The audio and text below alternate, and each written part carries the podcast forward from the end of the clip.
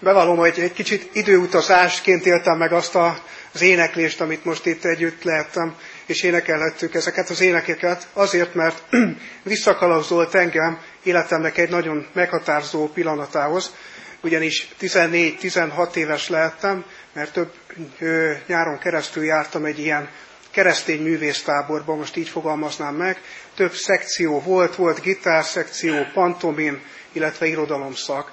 És mindez ugye egy, egy ilyen ökumenikus közösségben kibontakozó értékalkotás volt, és ott éreztem azt először, hogy hatalmas erővel érint meg engem az Isten. Életemben először akkor éreztem, 14-16 éves korom környékén, hogy, hogy Isten tényleg olyan hatalmas erővel meg tudja érinteni az embernek a, a szívét, úgy az egész valóságát.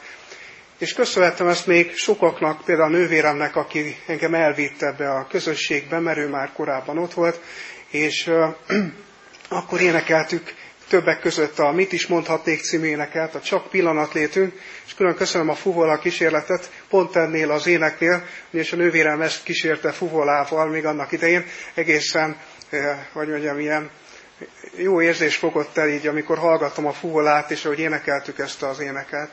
És egy ilyen kis vicc is eszembe jutott, nem, nem egy olyan vicc, hanem csak amikor megéltük ott a, a, ezt a Mit is mondhatnék című éneket, egy-két barátommal ebben a táborban, ki közül az egyik egy, egy német ö, srác volt, akivel nagyon jóba lettem, és tudott magyarul is természetesen, és akkor, mivel én ebből az énekből, mert én a gitárszekciónál voltam, és akkor ebből az énekből vizsgáztam a hétvégén, és akkor viccelődtünk, és lefordítottuk németre, meg nem tudom, és akkor minden úton, módon próbáltuk ezt az éneket közelvinni magunkhoz, és jó érzés volt ezt így a végén előadni, bár akkor nem szembefordulva voltam a közönséggel, ugye a kitártábor végén, amikor meghallgatták a darabot, hanem megfordultam, háttal voltam, és néztem a, az, a mentoromra, és akkor vele együtt elgitároztuk ezt az éneket. Úgyhogy külön köszönöm ezeket az énekválasztásokat. Nagyon nagy bátorítást adott most így az ige hirdetése készülve is például, visszaemlékezni és megérezni Istennek a hatalmas erejét. De mielőtt még az igét felolvasnám, és pár szót szólnék Isten szent lelkében bízva, egy rövid fohászra hajtsuk meg a fejünket. Köszönjük neked, Istenünk, azt, hogy ilyen szép számmal itt vagyunk meg, tehát ez a templom, hogy vannak idősebbek, fiatalabbak is, és köszönjük azt, hogy így egy közösségben lehetünk, hogy ilyen szép énekeket énekelhettünk, gitárral, fuvolával, énekszóval kísérve, dobbal is kísérve. Köszönjük neked ezeket a lehetőségeket, mert hisszük és valljuk azt, hogy meg tudsz ezeken keresztül is szólítani bennünket, és köszönjük neked azt a reménységet, amit elkészítettél erre az estére. Hadd kérjünk halló füleket, nyitott szíveket arra, hogy valóban a te igédet meg tudjuk hallani, és az valósággá formálódjon a mi életünkbe. Hadd érezhessük át újból és újból azt, hogy milyen az, amikor az élő Isten megérint bennünket hatalmas erővel, és megmutatja, bebizonyítja azt, hogy nem, nem aragyon és ezüstön váltattunk meg, hanem Krisztusnak a drága vérén. Hogy ez milyen hatalmas dolog. Köszönjük neked, hogy a te gyermekeidnek neveztethetünk, és, és egymás testvéreknek szólíthatjuk. Legyél közöttünk a te szent lelked erejével a mai este is. Ámen. Isten igét a Péter első leveléből szeretném felolvasni. Abból ennek a kivetített ige szakasznak egy rövid környezetét is szeretném felolvasni, szövegkörnyezetét, és végül majd elismétlem ezt a igeverset is. Isten igéje a megnevezett helyen így szól hozzánk a mai este.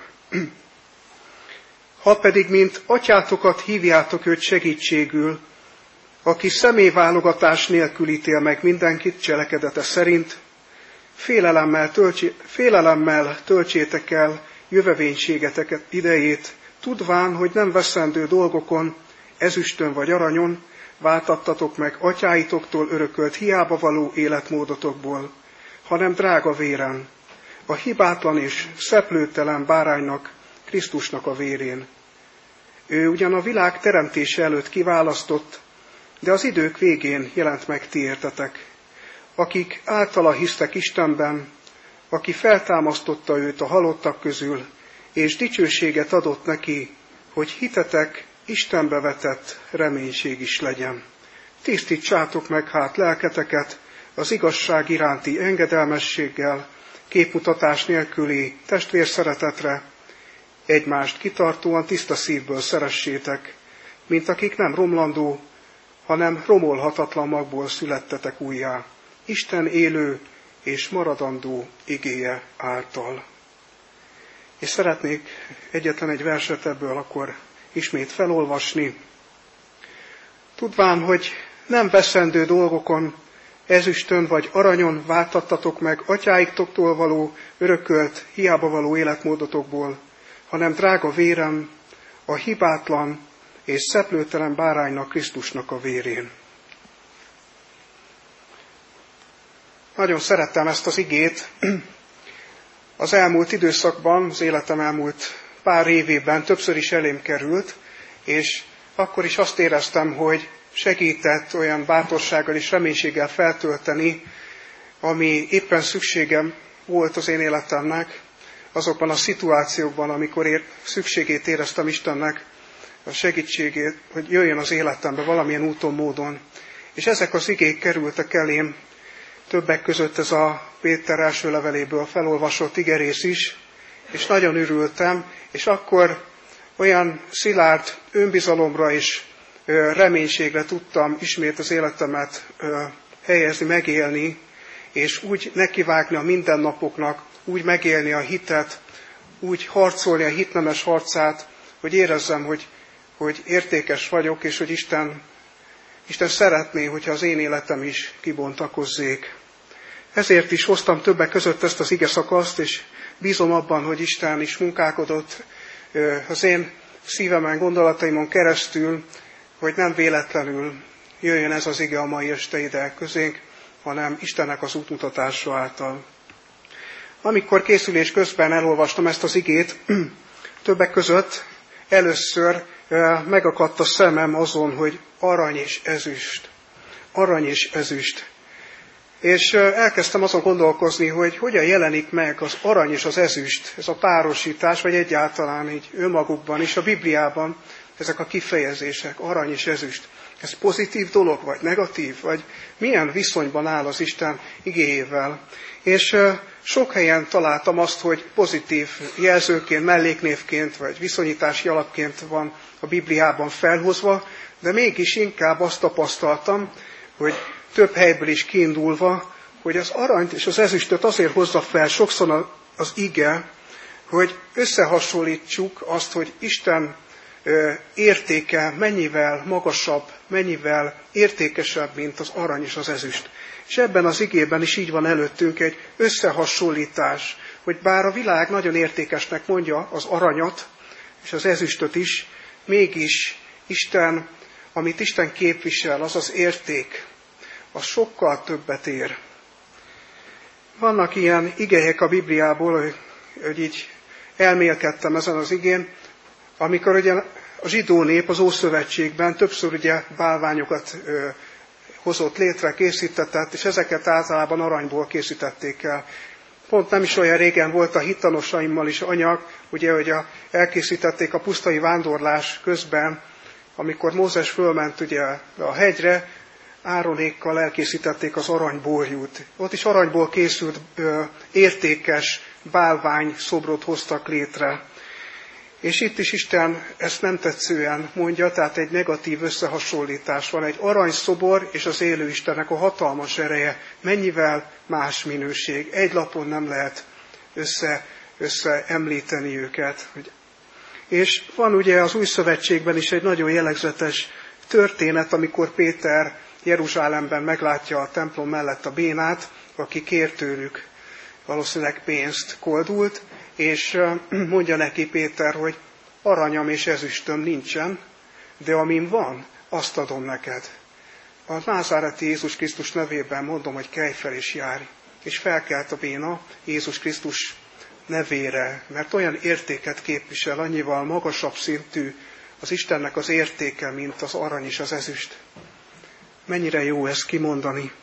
De mégis azt látjuk a mai világban is, de gondolom, hogy ez így volt régebben is, hogy az emberek akár az életüket is képesek, az egész életüket képesek rááldozni arra, mindent megtenni azért, hogy az aranyat tudják birtokolni. És itt most lehet idézőjelbe is tenni ezt az aranyat, sok mindenre építjük az életünket, mindent megteszünk, feláldozzuk az életünket valami nagyon értékes dologért, de mégsem olyan értékes dologért, amit az élő Isten képvisel. Csak illusztrációképpen szeretném mondani, sokszor, amikor nagyon elfáradok, akár sok szolgálat után, vagy egy egész napos ilyen gyülekezeti program után hazamegyek, és akkor bedőlök az ágyba, és akkor önkéntelenül is így a távirányító így a kezem közelébe kerül, és akkor bekapcsolom a tévét, és akkor egy picit így bambulok, és nézem, kapcsolgatom, és akkor egy kicsit úgy, hogy elazolok. Ez egy ilyen fél óra, egy óra szokott lenni, ami sok, ér, sokszor van így, hogy így, hogy így, így egy, egy órát erre rászánok, csak hogy lássam, hogy mi van azért a világban, és nem akarok én ö, tudatlan lenni abból, azért, mert Isten gyermeke vagyok, szeretném látni azt, ami a világban zajlik. És vannak ilyen sorozatok, több is, amikor különféle nemzetiség emberek, például Amerikából jönnek csapatok, Alaszkába kimennek, és akkor aranyat bányásznak, ugye? És nagyon megdöbbentő nézni, hogy ezek az amerikai emberek, vagy bár, bármit mondhatnék, mert a világon bárhol felelhető ez, megszállottan, szinte megszállottan, látszik rajtuk, hogy egészen a hatalmukba kerítette őket az a vágy, hogy szeretnék az aranyat kibányászni, és minél többet, és erre föltették az egész életüket, mindent föláldoztak érte. És azért is szomorú ezt látni, mert ilyenkor szembesülök azzal, hogy mennyire a feje tetejére állítja, állítják akár azok az emberek, vagy én is, amikor céltéveszt az életem, és nem Isten igét helyezem első sorban, hanem más dolgokért áldozom fel magamat, mennyire megváltoznak az értékek, a feje tetejére áll minden. Vannak szomorú esetek is ezzel kapcsolatban, csak még egy picit itt időzzünk. Dél-Afrikában, keleti részén van egy Malawi nevű ország, ahol jártak nemrég európai tudósítók, mert hírt kaptak arról, hogy ott egy arany bányára lehetek, és, és elkezdték nagyipari üzemekkel kiásni. És rengeteg, rengeteg kalandvágyó megy oda, meg olyan gazdag ember, akinek van arra pénze, hogy ott ilyen, ilyen gyárakat hozzon létre, illetve kitermelje az aranyat. És az volt igazán szörnyű ebben, nem az, hogy oda mennek és aranyatásnak, hanem az, hogy olyan emberek életét áldozták föl, akik nem, nem a maguk életét, hanem mások emberek életét. Lehet látni is a képen, csak gondoltam, megmutatom, hogy, hogy annyira el tudja vakítani az embereket a világ szemében értékes dolog, most legyen ez az arany, hogy akár a másik ember életét kevesebbre becsüli azért, hogy ő megszerezzen valamit, ami számára nagyon értéke, értek, értékes. Beáldozzák a családjukat ezeknek az embereknek, rákényszerítik sokszor, sajnos nem önszántukból, hanem van úgy, hogy kényszerítik is őket ilyen munkára, méltatlan körülmények között, hogy bányásszák ki. Olyan érzésem van, amikor ránézek erre a képre, hogy, hogy ezek az emberek másodlagosak, pótolhatóak.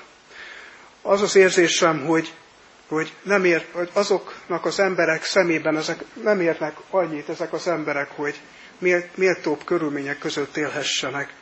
Milyen rossz ezt megtapasztalni, hogy az emberi élet másodlagos ebben a világban sokszor, sokszor pótolható és feláldozható, így gondolkodnak, ez a világ szelleme ugye ezt mondja ki, pótolható vagy, lecserélhető vagy, feláldozható vagy, ha olyan dolgokról van szó, ami a világ szemében értékes.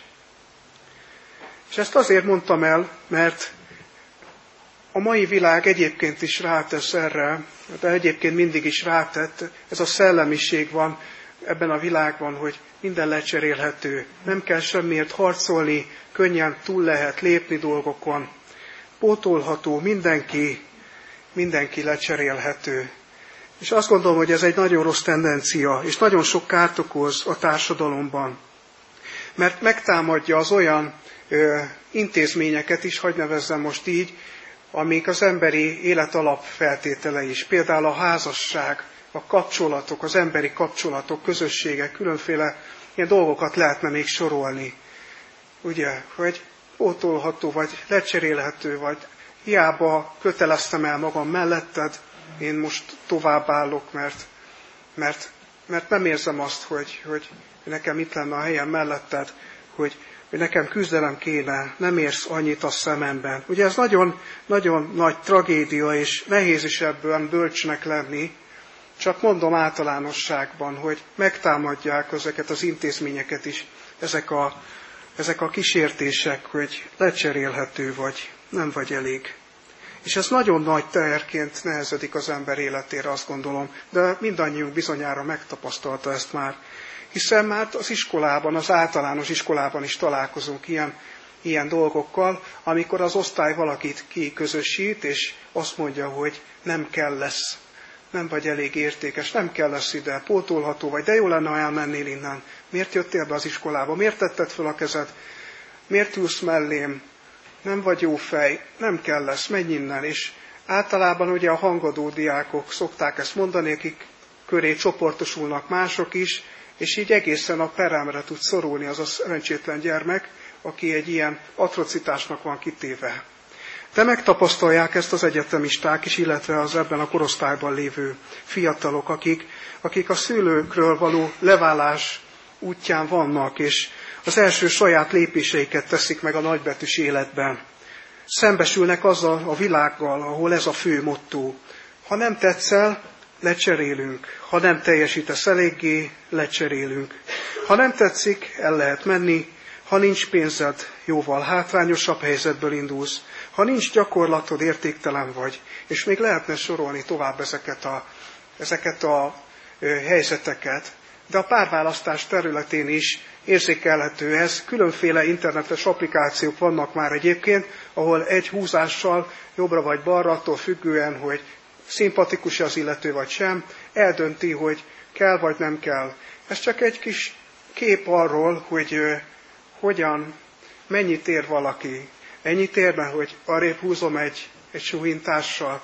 És ez olyan szomorú ezt így kimondani, hogy a fiatalok ezzel szembesülnek. Az én korosztályom is, nálam fiatalabbak pláne, akik ebben nőnek már föl, és azt gondolom, hogy nagyon bántó lehet azoknak, akiket csak így egy újjal arrébb húznak.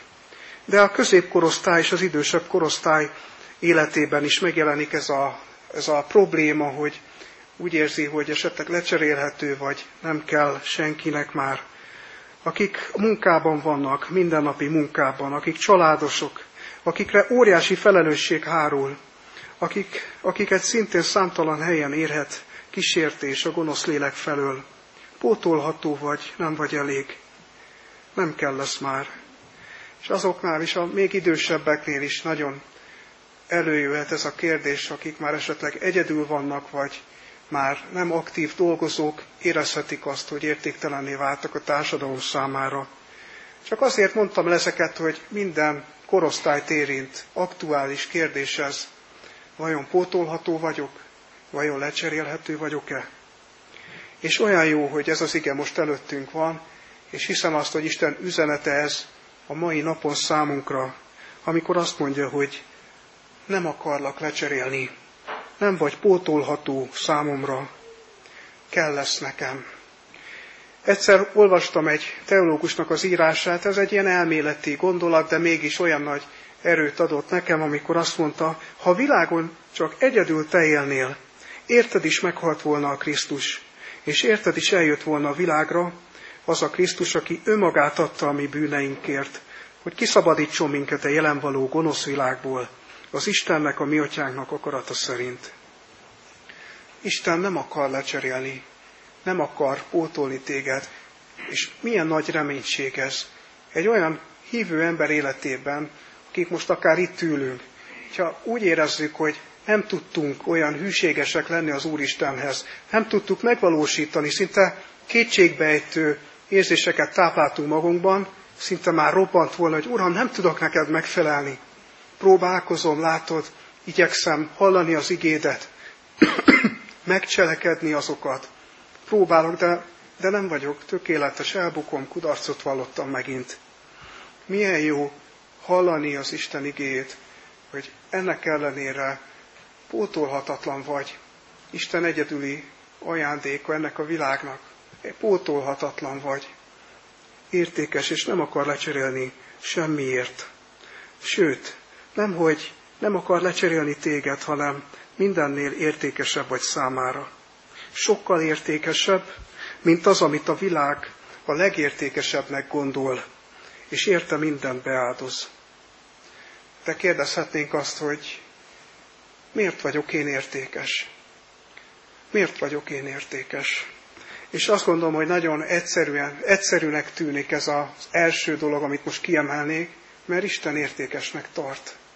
Az életemben volt egy fordulat, amikor szilárdá vált az önbecsülésem, az, hogy értékes vagyok, és ezt annak köszönhettem, hogy az egyik professzorom ezt például az egyetemen, még annak idején, nagyon erősen hangoztatta.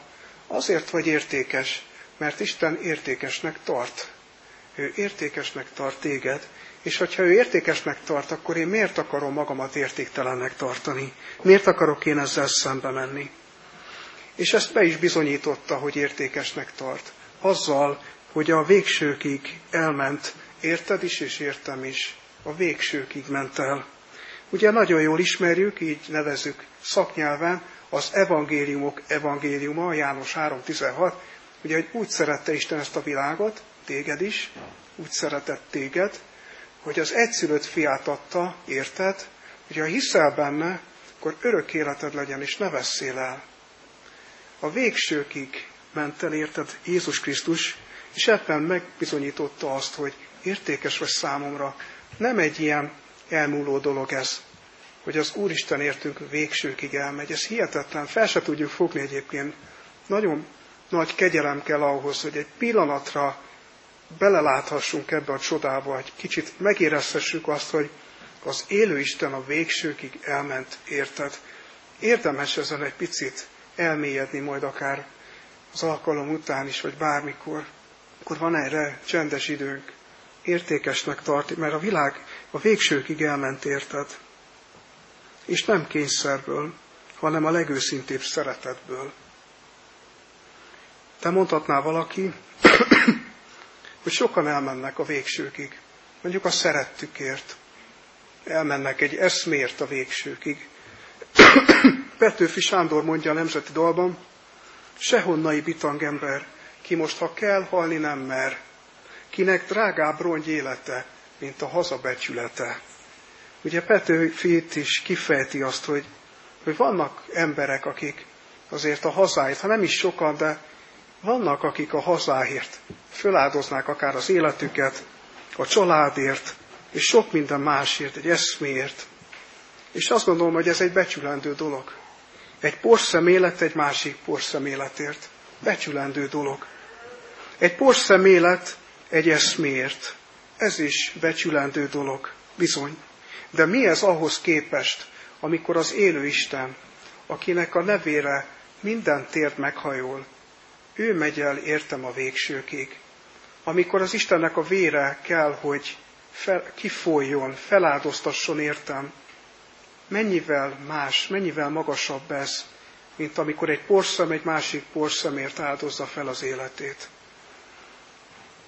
Szerettem egyébként a Filippi levélből ezt a Krisztus himnuszt, hogy Jézus Krisztus nevére minden tért meghajol. Sokszor volt ez nekem vezérigém az én mindennapjaimban, jó volt így megküzdeni a hitharcokat, hogy Jézus Krisztus nevére minden tért meghajol, és mégis, aki előtt minden tért meghajol, ő jön el hozzám, és megmossa a lábamat. Értem, porszemért, és az én lábamat mossa meg, a mocskos lábamat, amikor a Heidelberg KT is írja, hogy soha, Isten törvényét soha, annak egyikét sem tartottam meg úgy igazán. És mégis ez az örök, egy igaz örök Isten eljön értem a végsőkig, és az Istennek a vére kihull értem, hogy nekem jó legyen, hogy fel legyen kínálva az örök életnek a reménysége. Még az igazért is alig halna meg valaki, írja a római levélben Pálapostól, bár a jóért talán még vállalja valaki a halált. Isten azonban a maga szeretetét mutatta meg irántunk abban, hogy Krisztus már akkor meghalt értünk, amikor még bűnösök voltunk. Ennek a Krisztusnak a vére az, ami engem igazán értékessé tesz. Nem veszendő dolgokon, ezüstön vagy aranyon váltattatok meg, atyáitoktól örökölt hiába való életetekből, hanem drága vérem, a hibátlan és szeplőtelen báránynak, Krisztusnak a vérén váltattatok meg. Értékesek vagytok. És végül azt szeretném még mondani, hogy sokszor hallható ilyen motivációs beszéd keresztény közösségeken belül is, amikor azzal bátorítjuk egymást, hogy értékes vagy, hogy Isten szeret téged. És ez így is van. Viszont nem szabad, azt gondolom, hogy nem szabad itt megállni. Nem szabad, hogy itt lezáruljon a fejezet. Nem arra kell, hogy indítson ez engem, tudnék az, hogy Isten engem szeret, értékesnek tart, és nem akar lecserélni, hogy jó, köszönöm Istenem, hogy értékesnek tartasz engem, tök jó, szuper, hazamegyek, de már igazából el is felejtettem mindent. Ez egy kicsit megsimogatta a lelkemet, az Úristen értékes vagy számomra, pótol, vagy nem vagy pótolható számomra, sosem cserélnélek le. Úgy érezzük, hogy ezzel megsimogatta a lelkünket az Úristen, de ha itt befejeznénk, akkor azt gondolom, hogy az ismét hiába valóság lenne.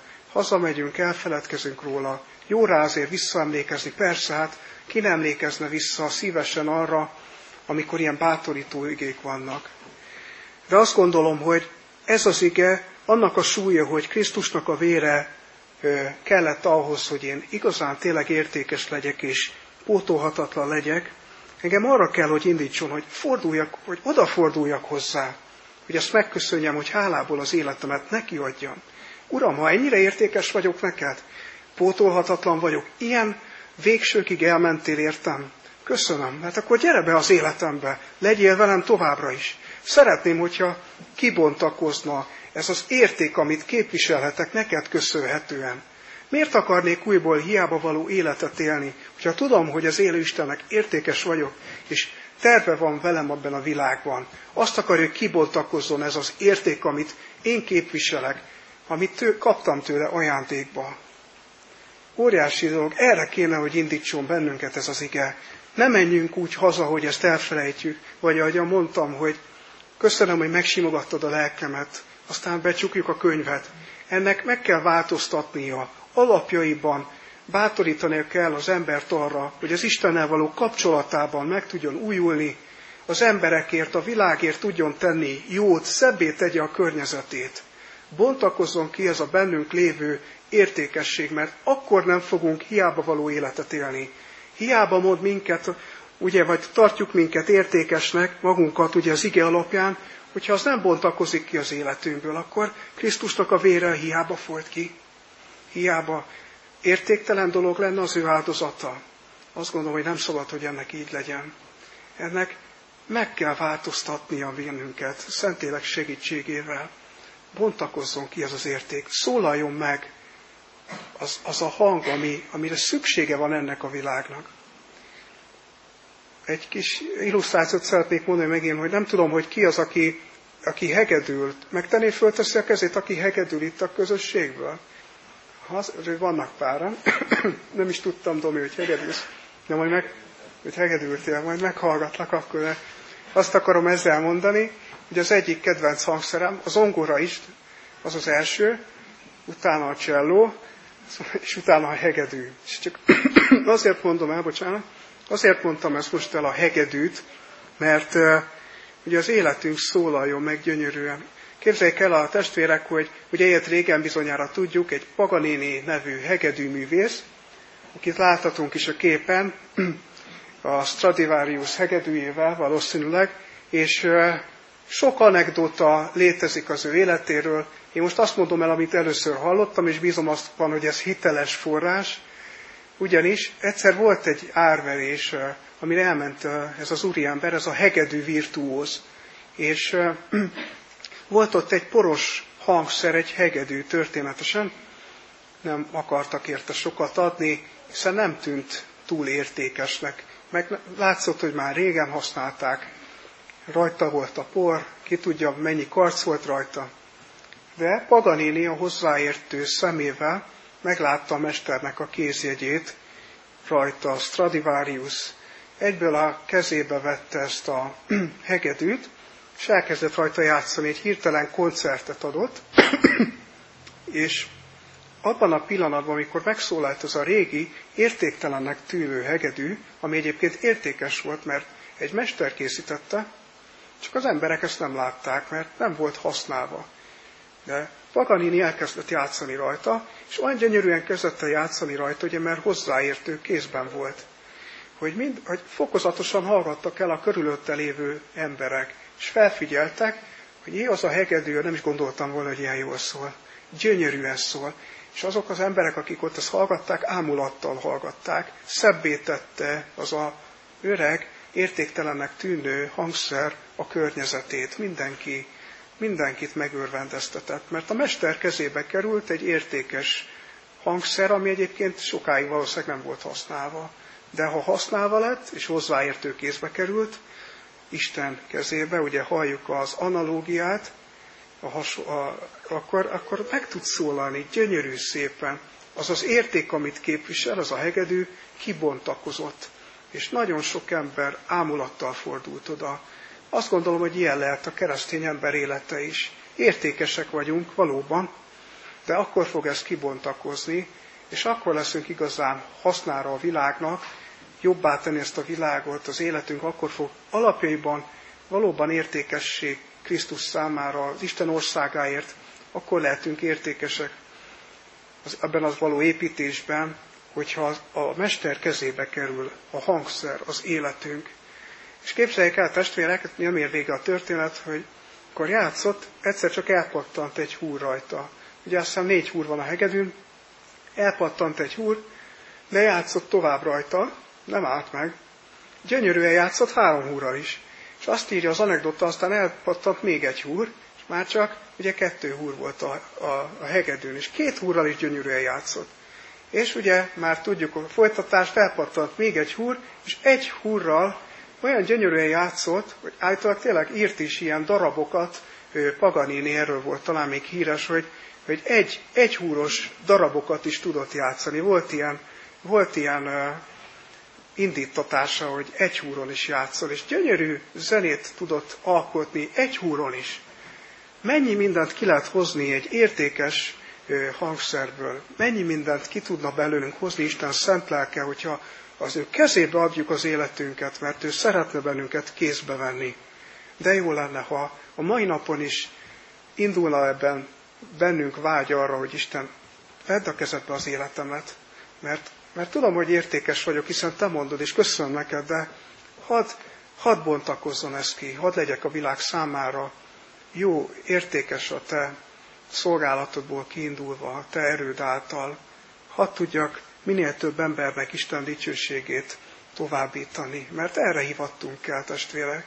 Isten dicsőségét, a szeretetet hirdessük mindig, mindenkor, és ez csak akkor fog igazán kibontakozni, akkor lesz az életünk igazán értékes, bármilyen helyzetben is legyünk, bármilyen körülmények között értéket tudunk alkotni, hogyha az élő Isten kezébe van az életünk. Adja meg az Úr, hogy ez így lehessen. Adjuk a kezébe az életünket. És ha kell egy húron, akkor egy húron játszol rajta. Ha hárman, hárman, ha négyen, négyen, kinek milyen, kinek, kivel milyen terve van az Úristennek. A lényeg az, hogy mai napon imádságban is akár adjuk át az életünket ilyen formában is az élő Istenek, hogy mert áron vétettünk meg Jézus Krisztusnak a vérén. Legyen akkor ennek értelme is, és bontakozzon az ki. Ámen. Urunk, hálát adunk neked, hogy őszinte szívvel lehetünk most előtted. Hálásak vagyunk neked a hallott igéért, annak a biztatásáért, annak a mélységéért és magasságáért.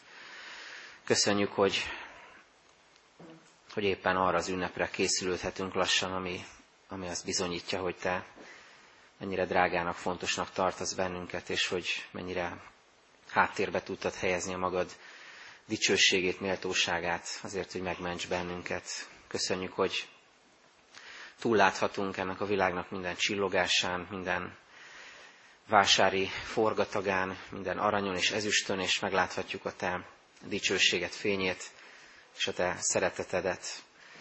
Köszönjük, Urunk, hogy előtted vannak most kéréseink.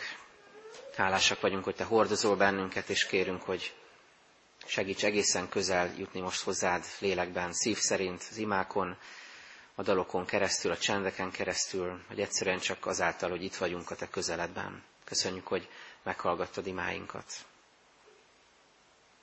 Ámen.